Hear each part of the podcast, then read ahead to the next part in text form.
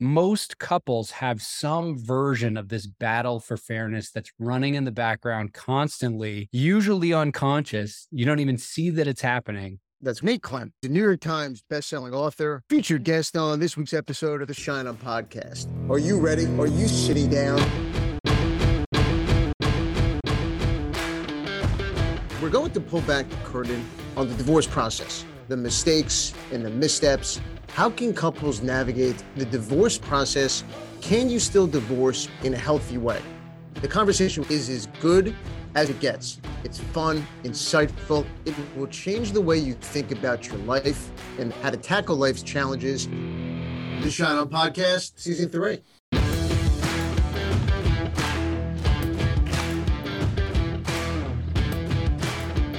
Episode 54 of the Shine On Podcast. I'm Evan Shine. We are coming off an absolutely terrific second season, and today we start season number three here on the Shine On Podcast. Happy 2023, everyone, and producer Dave, Happy New Year, and wow, do we have an amazing season coming up on the podcast? I agree on both accounts. I hope you are having a happy new year. And uh, I'm excited for the season. We got a couple of tweaks, a couple of changes, and some great guests coming up. The show marches on. And Dave, we start season three in a big way. We lead off today's episode with the docket, followed by a new segment on the podcast this year, Ask Evan. And then I sit down with Nate Klemp, co author of the incredible book, The 80 80 Marriage what an absolute treat to start the new year in season three to have Nate Klemp join us on the podcast. And speaking of the new year, there's a lot of talk about the new year and divorce. A lot of buzz about new year, new me, new year's resolutions, new year's goals. People sit down, Dave, you know this, and they make their list, their new year's list, their goals, their resolutions, projects, things to accomplish. And on any of these lists, you will often find things such as work on my marriage, schedule a session, the long overdue session with the couples therapist, initiate a divorce, or please, judge, pretty please, let this be the year, the year that you finally sign off on my divorce papers after three years, four years battling my ex. Let 2023 be the year that I am finally, finally divorced. And look, people often say divorce month is now, that January is divorce month. Right now, you can't Google divorce in the new year without seeing article after article pop up. And look, everyone on social media loves to talk about how January is officially divorce month. But is it? Is January really divorce month? Do attorneys, judges, and those in the divorce trenches really see a huge spike in this month, in January, in divorce filings? And look, to answer this question, let's separate fact from fiction. Where does this idea that January is divorce month come from? In part, look, it's the goals, it's the resolution list. And because the new year symbolizes a fresh start and a clean slate, people often stick it out during the holidays and the months of November and December before we say hello to a new year. And look, there's some truth to this and legitimacy on the reasons people wait to file. And sure, you can find some statistic and some numbers that would support the new filings of a divorce that show some increase in the month of January. But in reality, saying January is divorce month is more fiction than fact. I love a good statistic, but Dave, is numbers only tell one part of the story. And sometimes very small and very insignificant part of that story. First, the act of just filing for a divorce from a legal standpoint is just one small step in what can be a very long and often several year divorce process. Second, the legal significance of filing, stopping the clock on the duration of marital assets, happens whenever a divorce filing takes place. So tying it to the new year makes absolutely no difference. Third, there needs to be a plan, a well thought out plan, and there's so much more to think about or to include on the divorce goal list before actually filing your children, the timing, the impact, financial considerations. So for anyone who says start the new year off right and just file, you're totally missing all the other real and relevant considerations and strategy that must be discussed with an attorney before you just file. And finally, every month is divorce month. There is not one single month that I can point to that's actually quiet. In fact, I've seen a huge increase in people filing for divorce over the summer with the children out of the home, often in sleepaway camp. People like to have a plan in place for when the children come back, even if it's not a final plan and just a short term plan, a plan that both parents have already discussed and both parents have figured out the best way to communicate this plan to the children. And Dave, we can talk about New Year's goals and New Year's resolutions all day long. But before we get into a docket that's filled with New Year's resolutions and New Year's advice, let me tell you how I spent my Christmas week. Mm. And look, this the holidays, they're always busy. In fact, there hasn't been one Christmas day where there has not been some issue about holiday pickup and drop offs or travel plans or something about who doesn't take the children to Florida or the Caribbean. And this year was no different. Christmas morning, Sunday, December 25th, 9:27 a.m. The email this year it came in early. A parent was refusing to drop off the child for Christmas Day. Mm. The week before, I was scheduled for trial on a divorce litigation that has gone on for so long. When the litigation first started, the Giants beat your New England Patriots in the Super Bowl oh. in Indianapolis in 2012.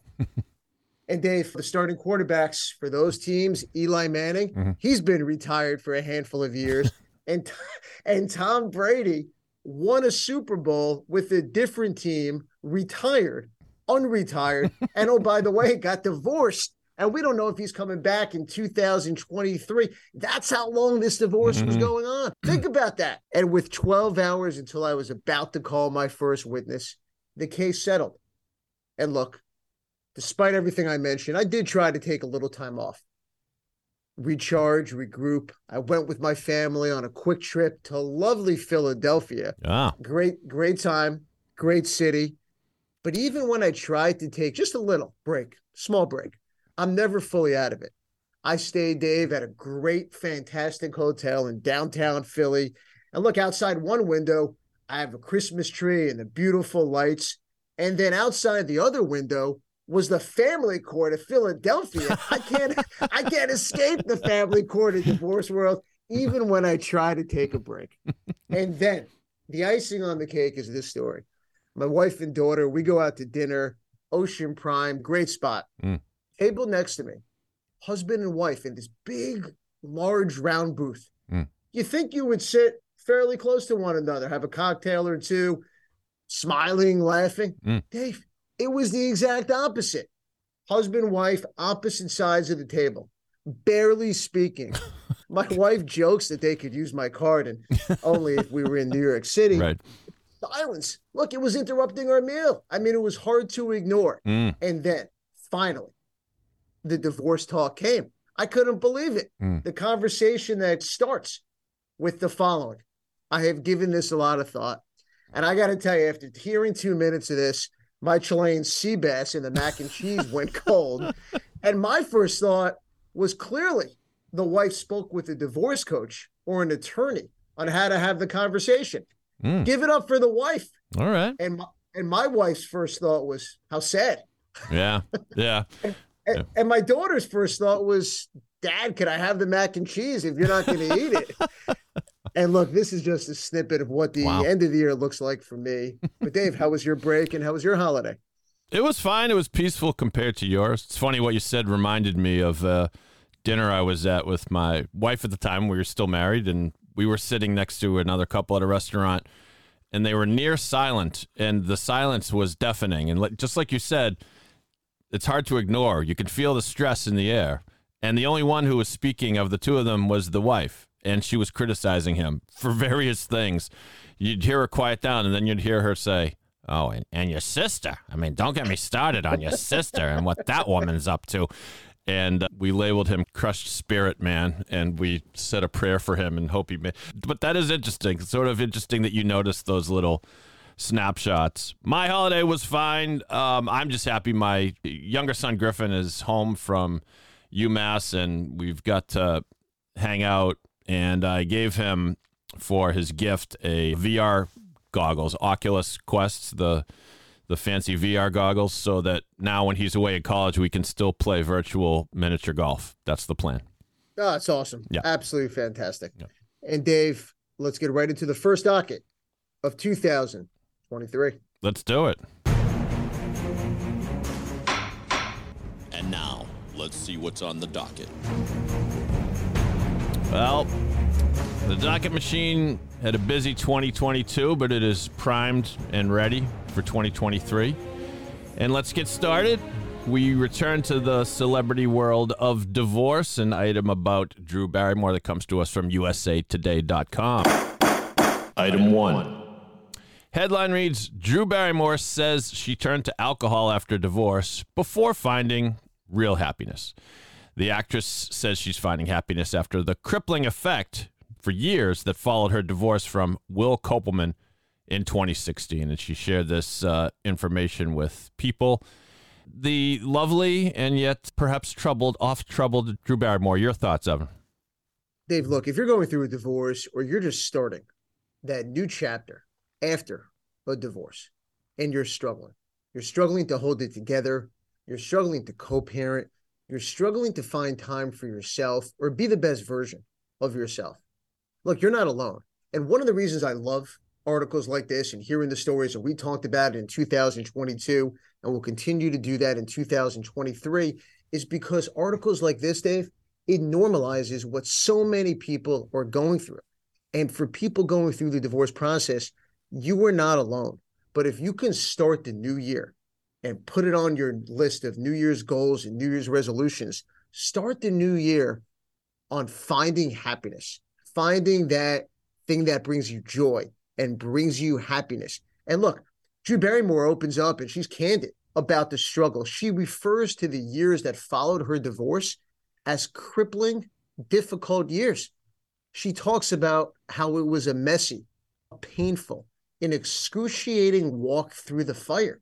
I mean that that sums it up for so many people, and she uses that description and really those powerful words because for so many people, Dave, it really is one of the most difficult times. And whether it's during the process or after the process, I think it's so hard. And I think people just think that because you get a signed judgment of divorce back and you're officially divorced, the hard work's over and you can start this new chapter. But in many ways, there is that crash, there is that struggle in the time period that follows the finalization of the divorce. All right, Evan, we move on to the next item on the docket. Item two. So, for this particular part of the docket, and I credit you, Evan, with uh, some excellent show planning here and show prep, we are we're each going to provide one piece of advice for the new year. If you're thinking about the divorce process, identify your goals and communicate those goals to your attorney. Look, those goals may change based on several factors financial, parenting schedules, other considerations, and things that come up. But have a real candid conversation with your attorney and explain what you're looking for and what your goals are in the divorce process. And Dave, the listeners have spoken. The listeners wanted more producer Dave. so let's give them more producer Dave. So, Dave, as someone who's been through the process before, can you give the listeners, mm-hmm. someone going through a divorce, piece of advice, a nugget of wisdom? Yeah, I'll give sort of a two part piece of advice. And it goes like this Don't underestimate small kindnesses that you can extend to your ex. And the piece of advice that goes hand in hand with it is pick your battles. In other words, there are going to be things, it's every divorce, no matter how amicable, you're going to have stressful, ang- anxious moments in the years to come. And there are going to be things that you don't care about and then things that you really do care about. Certain holidays you absolutely want to spend the kids spend with the kids, certain nights you want to take them, people you want in their lives, etc. And then there are going to be things you don't care about. Those things you don't care about, just give them to your ex-spouse. I never was particularly in love with Thanksgiving. And so when my ex said, I'd really like to bring the kids to Philadelphia for Thanksgiving, I said, go for it. And then she's done that every year since. And so, and then those little kindnesses and those little moments where you give something to your ex spouse, they will come back to you in spades. You'll be shocked. But I love that. And it's brilliant because when you're in the moment, it's so hard, right? Right. It's so hard to be in a position to do just that. And yet, there's going to be times where I'm sure things came up where flexibility was so important and you have that co-parenting relationship. And if you say no or you refuse to compromise or you refuse to be flexible you're not going to get that flexibility back. You're not going to get those acts of kindness back from your ex when you really need it. So it's a two-way street. But in that moment how hard is it to realize that things are going to come up times are going to come up moments are going to come up where you're going to need the flexibility from the other side Yeah. You got to fight your instincts if you're at each other's throats. And a lot of times you will be. And sometimes you want to say to yourself, well, this isn't fair. And in fact, maybe it's not fair. Maybe it's not fair you take the kids for an extra weekend just because something came up in your, your ex spouse's life. But if you can do it, do it because it'll pay. It paid. It paid me back just this past year. My ex got COVID, and it was a weekend she was scheduled to keep our son, and I was supposed to go on a canoe trip with the boys. And I said to myself, "What am I going to do? I can't leave my son home with my wife with with COVID." So I took him on the canoe trip. It, t- it turned out to be kind of a, a different kind of canoe trip, but it was fun. but it was still fun. And then later in the year, of course, I got COVID.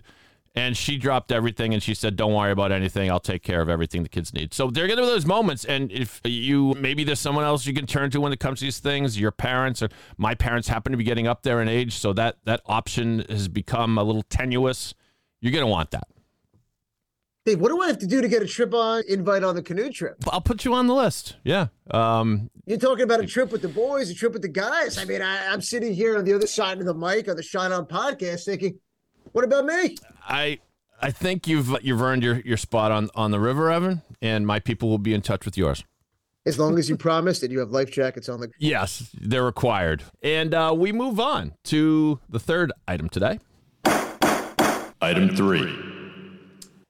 We're up to the last item on the docket, and appropriately, first episode of the year, New Year's resolution. Some people love them, they hate them, but we all make them, I think. Evan, what's yours? I'm going to give you a New Year's resolution that I really hope if you're going through a divorce, you listen and you follow. And Dave, you touched on it in the last segment. Think big picture. Don't sweat the small stuff. See the forest through the trees. Whatever line you like, take it and apply it to your divorce. There is so much value, tremendous value on looking ahead, starting this new chapter, being flexible, finalizing this moment in your life, finalizing this time period. Don't get caught up in the small battle. Five years, 10 years, 20 years later, I promise you, I promise you, and Dave, you'll tell them Mm. you're not going to remember that battle. It's not going to be worth it. Find a way to make 2023 the year you think big picture and you move ahead, you move forward. Excellent one. Mine is similar, and also I think apropos of this podcast and the topic of divorce. And my resolution is going to be at least once a week, get in touch with an old friend that I wish I hadn't lost touch with. They say life is about relationships, and divorce is the end of a relationship, and your relationship's never going to be the same with your ex. And sometimes that, and sometimes you lose a lot of friends. I certainly did. It wasn't anything nasty. It was just uh, I should have known that I wasn't going to see the Goldsteins after I got divorced because we went out as couples. So, but you know, we can always reach out to an old friend, an old college friend, or even a cousin that we rarely talk to. And I want to avoid those moments where I'm reminded of someone and I say, uh, geez, I love that guy. How come I haven't talked to him in three years? Shame on me. I'm going to fix that this year. We are up to the portion of the program where we hear from you, the listeners, in the segment we call Ask Evan. Ask Evan. Ask Evan. Ask Evan. Today's edition of Ask Evan we have a note from Janice in Staten Island. And Janice has the following to say, Evan. What do you think the biggest misconceptions are about divorce? Janice, I love the question. And look, I'm going to give you two. The first misconception is that every divorce has to be a knockdown, drag out, nasty divorce. Look, divorce is not what you see in the movies. Sure, it can be. And often it gets ugly. But as someone who lives in a courtroom litigating, I see that side of it more than others. But if you approach divorce the right way, the right attorneys are involved from the beginning. Often the divorce can be handled out of court and things can be negotiated without ever stepping foot in a courtroom. Misconception number two that there's only one way to get divorced. Of course, you can get divorced other ways. There isn't one way to do anything, and divorce is no exception.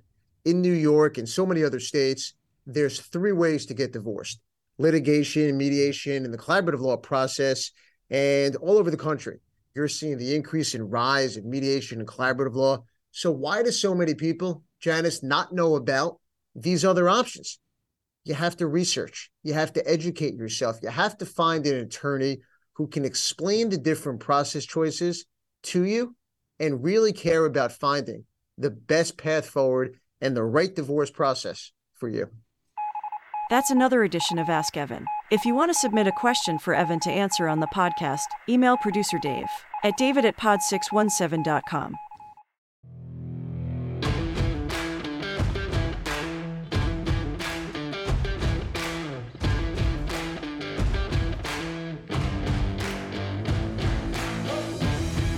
Our featured guest on this week's episode of the Shine On podcast is Nate Klemp. Nate is a New York Times bestselling author, philosopher, coach, founding partner at Mindful Magazine, and co author with his wife, Kaley Klemp, of the book The 80 80 Marriage, a new model for a happier, stronger marriage. The book was selected by the New York Times as an editor's choice, and it's absolutely terrific. Nate, welcome to the podcast. It's great to have you with us. So good to be here, Evan. Thanks for having me. Of course, Nate, I'm excited to have you on the podcast. We're going to talk marriage and really dive into your book, The 80 80 Marriage, which you co authored with your wife. So, first, let me ask you what inspired you to write the book? Well, it was really born out of our own personal struggle, I guess you could say. My wife and I have been married for about 18 years now. And one of the things that happened very early on is we found that we were in constant conflict and then when we had a child, that conflict was amplified in all sorts of ways. We were fighting over who got more time with the extended family, fighting over free time on the weekends, money, everything you can imagine. And we actually got to the point where we almost got divorced and our marriage almost ended. But what happened as we sort of looked at the sources of all of that conflict is that we started to see a pattern and the pattern was this that all of these fights, in one way or another, were essentially fights over fairness, over whether things were perfectly 50 50 fair. And then we decided to zoom out and just to see are we the only ones who are dealing with this predicament, or is this something that's happening in most modern marriages? So we ended up interviewing about 100 people and found that in varying degrees, most couples have some version of this battle for fairness that's running in the background constantly, usually unconscious. You don't even see that it's happening. And that one of the key unlocks for marriage and relationships is seeing it, but then shifting to an alternative model. And Nate, you mentioned the source of conflict in your own marriage and relationship and some of the common things money, kids, how people spend the time. As you think back early on, before you were married or really early on in the early years, life before kids, mm. were there conversations that you think you should have had that you didn't that would have made certain situations or, you know, how you handled conflict a bit easier? I think one of the key conversations would have been around how to shift from a life together that's happening by accident, which is how most marriages and relationships unfold, the, the structure of roles in a marriage. the mindset, whether that's fairness or radical generosity, the the structure of power, the way you think about money. In most marriages, that all happens by accident. It's just random forces, gender norms from the 1950s, or just sheer historical accident. One person started taking out the trash and now they're the trash person.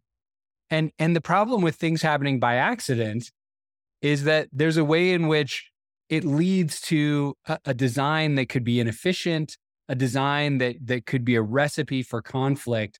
And so the big shift or the big conversation that I wish we had had, and I encourage all couples to have, is around how can you shift from a life that's happening by accident to a life together that's really happening by design, that's more intentional. And Dane, I, w- I would think that those conversations, uh, whether you have them sort of in the beginning of your marriage, but those are conversations that, look, if you're going to stay married until death do us part, those are constant conversations that married couples they have to have. Whether it's you have a child, you might have a second child, there's money issues, job loss. I mean, things marriage is hard. Absolutely. So you're right that those conversations are continual. It's not like you do it once when you're first married and then you're done and you can just coast off that momentum. It's something that, that has to happen all the time. And I think that the big problem that happens for many couples is they think we're too busy. We don't have time for this conversation, or they think marriage should be easy we don't need to work at this. That's that's kind of the cultural aspiration is that once you get married, everything kind of falls into place magically. And so as a result, instead of having these conversations where we're thinking, how do we win together as a team? We end up having conversations that are more based on criticism or resentment or this isn't fair. And those are the kinds of conversations that really fuel this cycle of conflict that can can get worse over time. And Nate, you mentioned sort of fairness or this idea and perception that people have fairness equals a percentage. And generally, the percentage that goes with that for many people is 50 50. Your book, The 80 80 Marriage, has a different percentage. So I'm sure at some point people said, Hey, Nate, if you add up 80 and 80, that totals more than 100. Absolutely. Yeah. It doesn't make any sense, the math, right?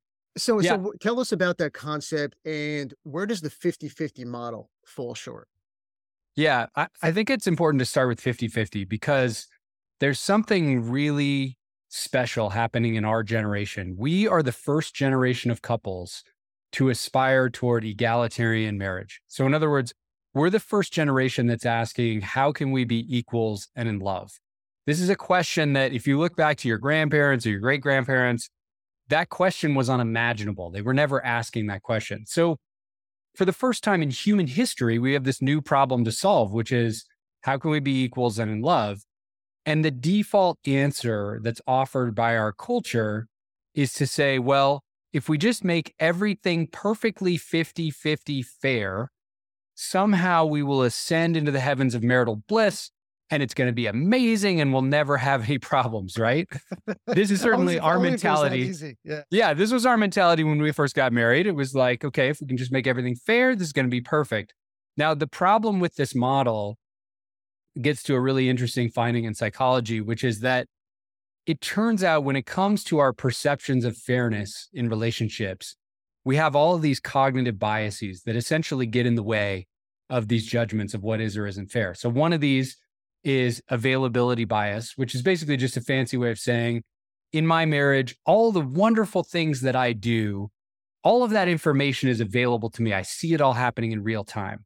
But when it comes to my wife, Kaley, her contributions are murkier, especially from my side. Many of them I don't even see, I don't know about. I'm not even aware that they're happening. So I'm going to have this systematic bias toward thinking I did more. And then there's also what they found, which is called the overestimation bias, which is where we tend to overestimate the amount of time that we spend on things like childcare and household work, right? So I may say I spent an hour and a half cleaning up the house. It's probably more like 45 minutes, right? We just have this tendency to exaggerate. And so as a result, if you think about then these arguments we're having about fairness, we're basically both bringing to the table assessments of fairness that are based on pure delusion, pure cognitive bias, right? We have no idea what is or isn't fair, what our partner is actually doing. And that's why this argument or this battle for fairness never goes away. It's an unwinnable war. And I would think coming off the pandemic, when people were working remotely and people were spending more time together, arguably since their honeymoon, this was even a harder conversation where roles, responsibility was blended, separation from being in the office and, and coming home and spending time with family.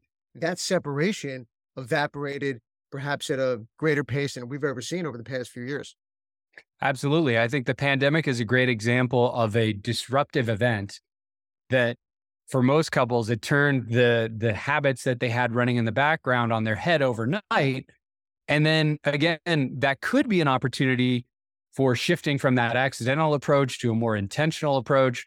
But i think for most of us it was so stressful and everything was moving so fast that the disruption led to even more accidental arrangements of roles and of expectations and priorities. And for many couples that that just made things worse and intensified this argument over what is or isn't fair.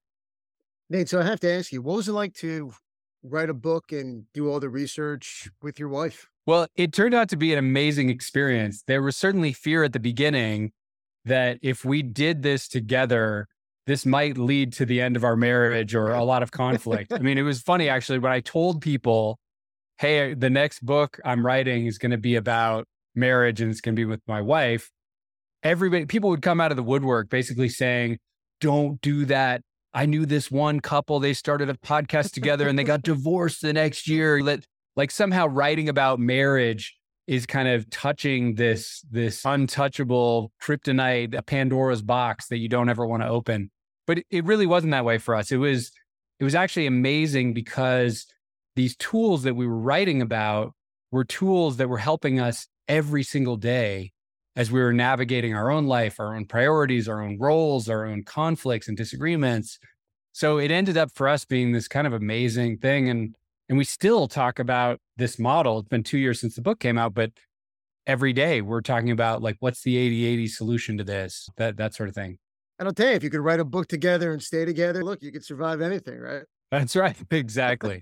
what did you learn from the research and the interviews and, and working with Kaley on the book, what did you learn about her that you may not yeah. have realized before? And also, what did you learn about yourself? I think, in terms of what I learned about Kaley, the main thing I learned was I, I got an inner, I got an insight into how she works. And I think that's kind of unique in a married couple when you have different careers and different jobs. You, know, you see each other around the kitchen table or at social events, but you don't actually see the other person in the midst of work. You don't understand their style of work, how they think, how they process information, how you react when you're doing an interview that's super intense, right? We got to go on Good Morning America together and and go through that whole kind of crazy sure. stressful situation. So it was really just this insight into into how she works and how how she worked together. And I think that for me it was really learning about my own habits and patterns in relationships in a new way that I much of the way I thought about relationship was shaped in that accidental manner and tinged with these gender norms from the 1950s. And so the project of writing a book together on relationships and marriage really gave me this opportunity to question all of these assumptions and think about if we wanted to design this in the best possible way, how would we do it? Versus what are just my baseline assumptions and the, the thoughts I've been socialized into. No, I love that. Nate, let me ask you during the research for the book, were there certain common themes that you saw with the people you interviewed time and time again in terms of the consistent struggles and troubles that the subjects that you interviewed experienced?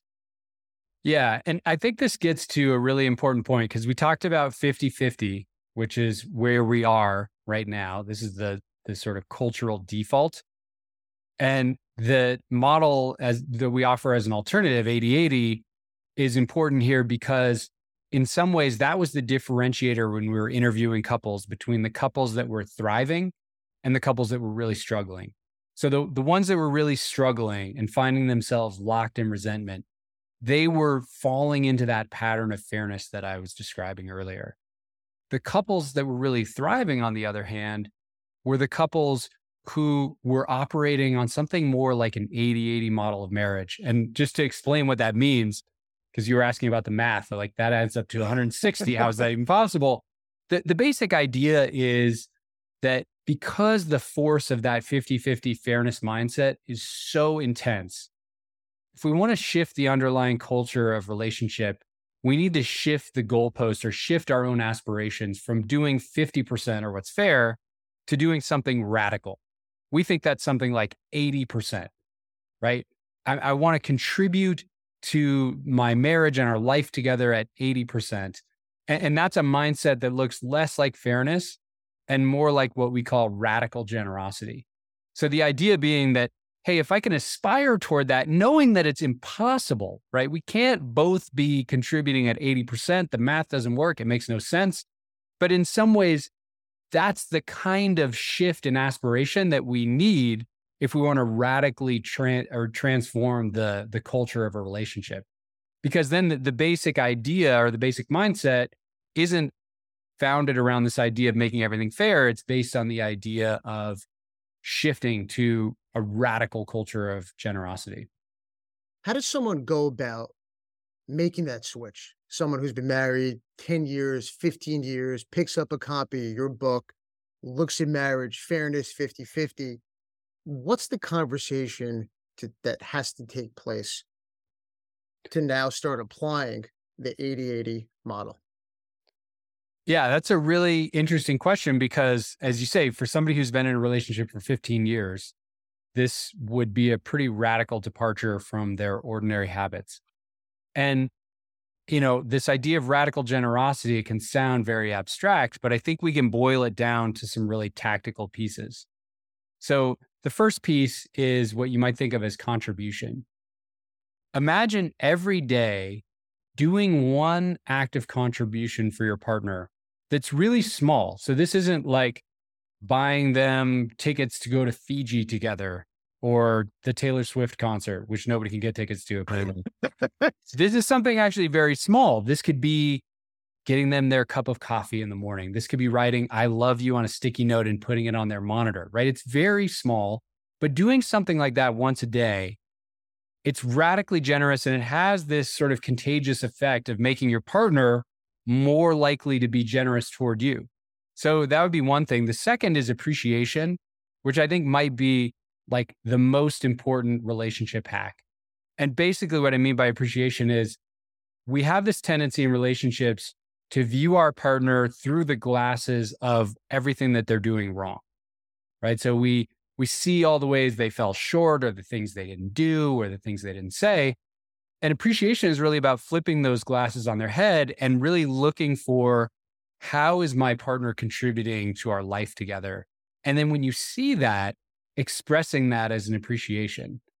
And being specific here, I think, is really powerful. So, not just like, hey, you really did a lot of cool things today. But like, hey, I really noticed how you took the time with our daughter today to help her with her math homework. And, and she seemed to really appreciate that. And so the, the more specific you can be, the better. One last one I would just throw in another tactic of radical generosity is about revealing. And this is one area where a lot of couples get into trouble. Over time they they sort of talk about things happening in the external world what's happening at work what's happening in the news and they forget to talk about what's happening in their inner world right? What are they looking forward to? What what are the emotions that are happening? And so revealing those kinds of things can be really powerful and especially sometimes revealing those moments where things go wrong where you feel like your your feelings were hurt or there was a misunderstanding revealing that in a clean way so you get back into connection can be incredibly powerful and, and so those are like three tactics people can use to really start to make that change in a sort of everyday basis. I love that. What evolution have you seen in your own marriage by applying the 80 80 concept? I think the biggest evolution is a shift in thinking. So, part of our generation living in this era is living in a time when we were growing up, we were told you need to be the best you can be. You need to do something special. You need to achieve something amazing as an individual. And so going into marriage, Kaley and I both thought about our life in a very individual fashion. We need to be successful as individuals. Oh, and I guess we should do this marriage thing as well. And I think the biggest shift is really seeing that the the most powerful way to be together and to succeed together is to shift from that individual mindset of winning alone to something more like winning together or shared success is what we call it in the book. So it's this idea of instead of asking what's best for me when we reach a really challenging decision or a, a point where we have a crossroads in life, it's asking what's best for us. And we even go so far as naming our family. So our family has a name. It's Kajona, K A for Kaley, J O for our daughter, N A for me. And and what's cool about that name is allows us to ask, what's best for Kajona? Right? Like even if it's an individual thing happening in my career, we'll ask, what's best for Kajona? And the answer to that question is totally different than the questions we were asking earlier on. What's best for me? What's best for my career? Who's the book intended for? Is it someone on the verge of getting married, someone who's been married and, and, and they're in year one, year two, they're in that honeymoon phase? Or is it people who have been together that are just going through the motions day in, day out, looking for the spark? They're living life in somewhat of a robotic fashion. Who's the mm. book intended for? I think the book is really intended for all of those groups. So it, it really is helpful at any stage. As we talked about earlier, if you're fir- at the beginning of a relationship, thinking intentionally about how you, you structure your life together can be incredibly powerful. And what a great time to start off with good habits that serve you. But for many of us, we didn't have that opportunity and we fell into some bad habits. And so if you're coming at this later on, it's also never too late to start asking some of these questions and start thinking about how do we make that shift from accidental structures and mindsets in our relationship to something more intentional? I guess what I would say is the book is written primarily for couples that are really looking for ways to optimize their relationship together and, and get more connected. It's not so much a book for couples that are right at the very edges of divorce or in the midst of really deep, intractable conflict. I think for if, if that's your experience, then something like marriage counseling, marriage family therapy is really the ideal thing for couples that are in crisis. But this would be a book for couples that are not necessarily in crisis, but just looking to improve and looking to get closer and, and experience more intimacy and love. Nate, what's the one piece of advice you wish someone told you when you got married? I think the most important piece of advice that I would have liked to have heard when we were first getting married is the importance of trying to do more than your fair share. And I know that's a theme I keep talking about, but what I didn't understand is that by acting from a spirit of generosity, not only could I change my experience of my life in a relationship, because I didn't feel, wouldn't feel as much resentment, wouldn't be lost in conflict. But I could also change my wife's experience in the relationship because I think one of the the most essential things we found through all these interviews for the book is that our mindset in relationships is contagious. So if your mindset is one of fairness and resentment, that's contagious. Your partner is likely to mirror that back to you at every turn right? The more you aspire toward fairness and the more you resent your partner because they're not giving you complete, perfect fairness, the more they're going to sort of feel like things aren't fair and resent you. And, and the thing that I wish I had understood is that by engaging in a relationship from this spirit of generosity, you're creating this contagious effect. It almost, it, you can think of it like an upward spiral where my acts of generosity make it much easier for my wife, Kaley, to act in a generous way, which in turn makes me more likely to be generous. And, and it kind of just has this upward spiral effect. And so I think that idea that, that your mindset is contagious and really thinking about like, what is my mindset? How am I approaching relationship? And how is that being mirrored back to me by my partner? That that's something that I wish I had looked at more carefully. It would have saved me a lot of personal suffering and and conflict in our marriage together. Nate, I know you're a coach and you work with a lot of people one on one. Tell us, how does your approach, given your background, how does it differ from that of a typical coach? Well, I would say that at the base of my approach and the way I think about all things, relationships, life, etc., is mindfulness. So my training over the last 15 years since I was a professor, I used to teach political philosophy. that was my my former career. My training has has been very much grounded in mindfulness and this idea of cultivating more awareness. And so I think that's my starting point when I think about somebody who's looking to shift their relationship or looking to shift their own individual experience of life, the first set of questions I would bring to that inquiry is well, how aware are you of what's happening? Right? Like trying to to cultivate a greater sense of awareness or consciousness or intentionality around the patterns that are playing in the background because when when we don't have mindfulness when we don't have awareness we're basically just operating on the basis of these automatic habits that are running in the background, these sort of, it's a trance like state. And, and so mindfulness is really that tool that allows us to begin to see with more clarity what's getting in our way. And then from that, to have more choice about how we want to construct our life or our relationships, our marriage. And so I, I really see that as a, a key move when it comes to transformation. And then you mentioned your background in philosophy and as a professor, and part of your background is music and having a love for jazz. Tell mm. us the influence and impact philosophy and jazz and music has had on your life. Yeah.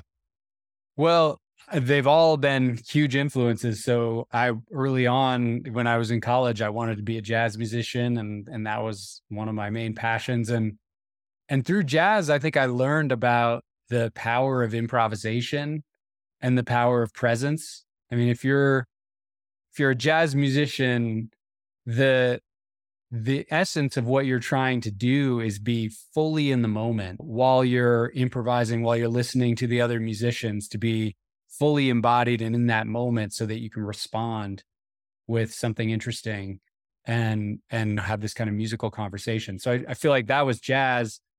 Philosophy was incredibly useful for me because it was really a training in how to think systematically and how to break down problems in in such a way that that you could sort of like distill them down to their essence. So the 80-80 marriage, just as an example, I think what makes it different from many marriage books is I really thought of this as a as a piece of philosophy versus a book on psychology. Right. So what I mean by that is in philosophy, we're often looking at how do we shift from things as they are to things as they could be? Like, what, what is the ideal structure and mindset of a marriage? And what's separating that from things as they are? And then how can we make that leap from things as they are to things as they should be? So, so really, I guess, informs the way I think about writing and the way I think about how we create a model for optimizing something or relationships. And Nate, speaking of writing, with 8080 Marriage published and out in 2021 and all the accolades and reviews that that book got, you didn't waste any time as you're working on a new book called Open, Finding Freedom in a Screen Addicted and Divided World. Tell us about the book and, you know, what you're working on. Yeah. Well, this is the new project and I'm actually just about finished with the first draft. So it's going to be out in January 2024. It's exciting stuff. It's exciting. Yeah. And, and it's basically a book. This is another book that it just felt like we are living in a time where there are these unique forces that are causing us to close down to our lives. Things like digital addiction, or the draw of the devices we carry around in our pockets, but also things like the increasingly politically polarized world we live in, where our neighbors no longer just have a different perspective. They're they're the enemy because they believe something different than us. So in the midst of all that, the, this new project is really about how do we open more to other people, but even to our own minds, to our emotions, to the, the feelings of discomfort that lead us to reach out to our screens in the first place. So it's so looking at think- practices like psychedelics, meditation, really opening to the other side politically. How do we do that? And what does that look like? And then when you mentioned the technology and sort of our devices, what yeah. has been that you've seen really the impact, the negative impact, and the concerning impact of devices, technology on human interaction and relationships? Well, I mean, it's interesting. This is a good bridge between those two projects because when we would interview couples, we expected to hear about all the fights that they were in and disagreements, and, and that that was one of the main sources of tension. But actually, what we found is that one of the main sources of suffering in modern relationships is this experience of disconnection at the hands of technology. What I mean by that is we would hear these stories of people saying, yeah, at the end of every day, we're sitting on opposite sides of the bed, tablets in hand. One person's surfing Instagram, the other person is doom scrolling the news. and as a result, there's just not very much room for connection. And for many couples, even when they go out on date night, right, there's this draw of checking the latest text message or sending that last email. And, and so these devices really have gotten in the way of intimacy and connection. So when it comes to the relationship side of things, I mean, I think for people who are looking for a way out of that, going on date nights without your phone, amazing if you can do it. Some people can't, right? I mean, that's taking your me, phones out of the bedroom. Yeah, another it's giving, thing. it's giving me anxiety just thinking about it, not having access to your email. But you're right because the spark just for so many people, especially during the pandemic when people are on their computers, on their devices, yeah. people were not going out to restaurants, traveling, and obviously things are much, much better right now. But so many people were connected to their devices yeah. because of the times that we we're living in. Yeah, exactly. And and I think the unique thing about our devices is that it's not just that we're distracted by them. It's that we crave the distraction of our devices. For many of us, this is a full-on behavioral addiction that we have for our devices. And that's I think what makes this problem so difficult and so interesting is that we a big the biggest part of us wants to connect with our spouse when we're sitting there in the kitchen with them but our lower brain is driving us to grab the phone and check Instagram or check the text or check check our email because we get that really short fleeting moment of pleasure, that hit of dopamine in our brain. And so that's a really big challenge. You know, we we know what's best for us, we know what I, we want, but we're drawn almost habitually to this other behavior that's pulling us away from that.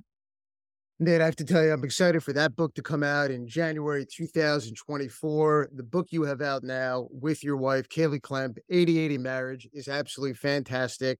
I want to thank you for coming on the podcast. Tell everybody where they can pick up a copy of the book and learn more about everything that you're doing. Absolutely. Well, first of all, thank you, Evan, for having me on. This is really just an awesome, fun conversation. In terms of finding out more, we have a website, 8080marriage.com.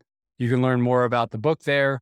We also have a free newsletter that goes out every couple weeks where we have tips and strategies and a, a free guide to epic date night there as well. So there's a lot of resources there to check out. And then we're also on Instagram. That's another place to find us, 8080 Marriage. Fantastic. So, uh, yeah, those are the best spots. That's that's great. Nate, thank you for coming on the podcast. Thank you so much, Evan. Episode 53 of the Shine On Podcast, Season 3. What a show, what a guest. Nate Klemp, co author of the 8080 Marriage. He was fantastic. New segment, Ask Evan, and more of what you love, the docket, and producer Dave of the Boston Podcast Network. What a start to season number three. We're in mid season form as far as I'm concerned, Evan. Looking forward to more. I'm fired up, Dave. And thank you to all the listeners. You can listen to the podcast on all major podcast platforms Apple, Spotify, Stitcher, and wherever else you listen to your podcast. Follow the podcast and subscribe. Big things to come in 2023. I'm Evan Shine, and I'll talk to you again real soon.